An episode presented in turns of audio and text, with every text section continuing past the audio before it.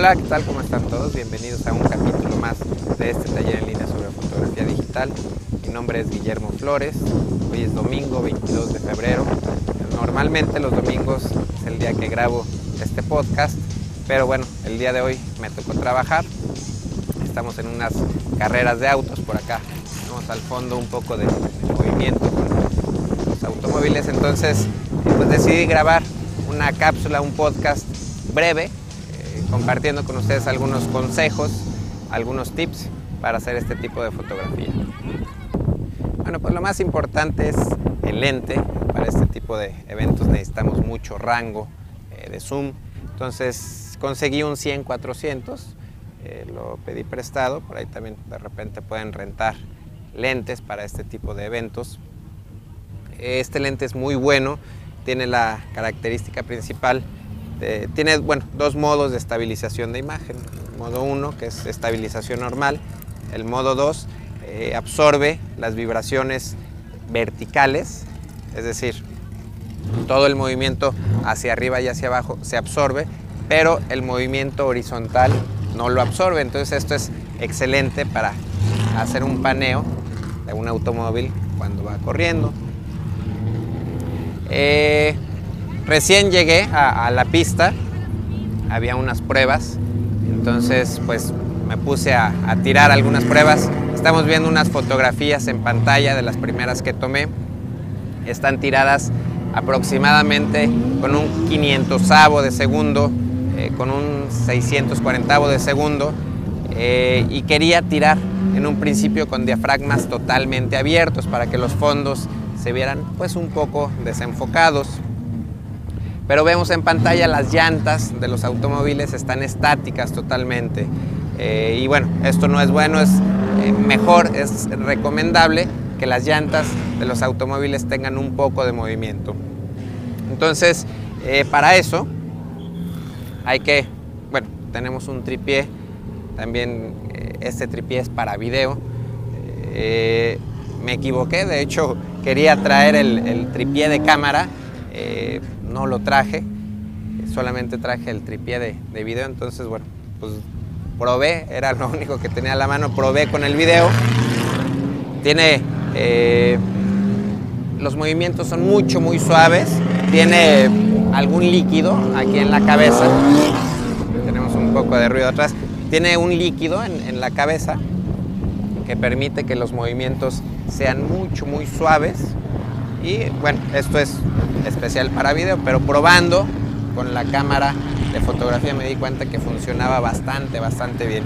Entonces, para lograr el efecto de las llantas con movimiento, vamos a prender el, estabilizador en el modo 2. Aquí verificamos que está prendido. Tengo el enfoque en automático, en este caso, eh, no sé si lo alcanzan a ver en pantalla, pero es AI Servo el modo de enfoque que estoy utilizando. El punto de enfoque es en automático para, eh, tengo todos los puntos activados para que eh, la cámara tenga más facilidad en enfocar, en hacer el enfoque y cuando vengan pasando los, automóviles, tengo la ráfaga prendida en disparo continuo, esta cámara no da eh, tantos cuadros por segundo como me gustaría, pero bueno, son suficientes para, hay bastantes, bastantes vueltas, entonces son suficientes para captar una buena foto. Entonces, haciendo unas pruebas, eh, pues ya me di cuenta que la velocidad óptima va a ser alrededor de un sesentavo de segundo, un 125 de segundo tal vez, siguiendo los automóviles eh, cuando vengan a hacer varios disparos y de preferencia que el movimiento sea totalmente de izquierda a derecha o hay un punto en la pista en donde el movimiento es un poquito en diagonal. Entonces esto nos va ayudar a que el movimiento no sea tan brusco y captar eh, este movimiento en las llantas. Otra cuestión interesante es el movimiento, el barrido que quiero lograr en el fondo. Cuando pasen los automóviles voy a estarlo siguiendo tratando de mantener justo al centro del encuadre el automóvil. Mientras eh, haga el movimiento voy a estar disparando.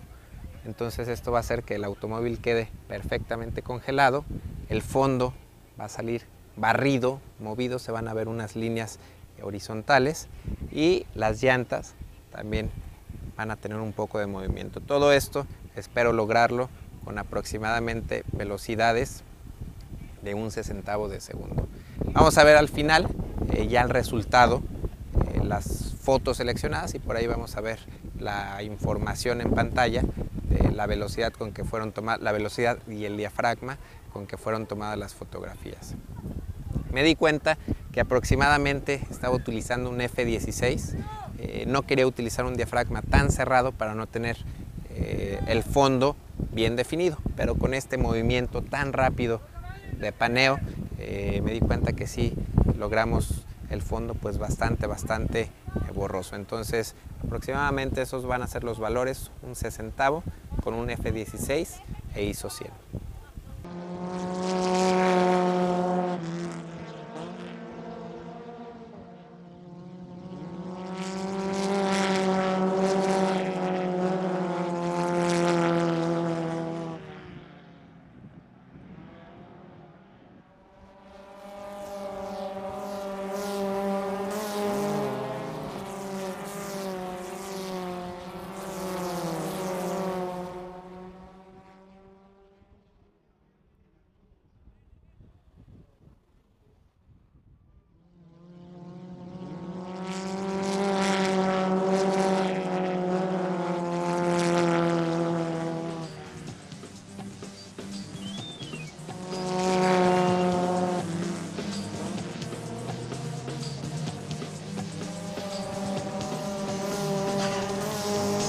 Bueno, pues espero que les haya gustado este breve capítulo. Ya saben que me pueden escribir, mi correo es info.memoflores.com eh, para comentarios, sugerencias y si tienen alguna pregunta específica relacionada con la fotografía digital, eh, se pueden suscribir, registrar en los foros de discusión, plantear la pregunta abierta hacia una comunidad que cada vez crece más de fotógrafos profesionales.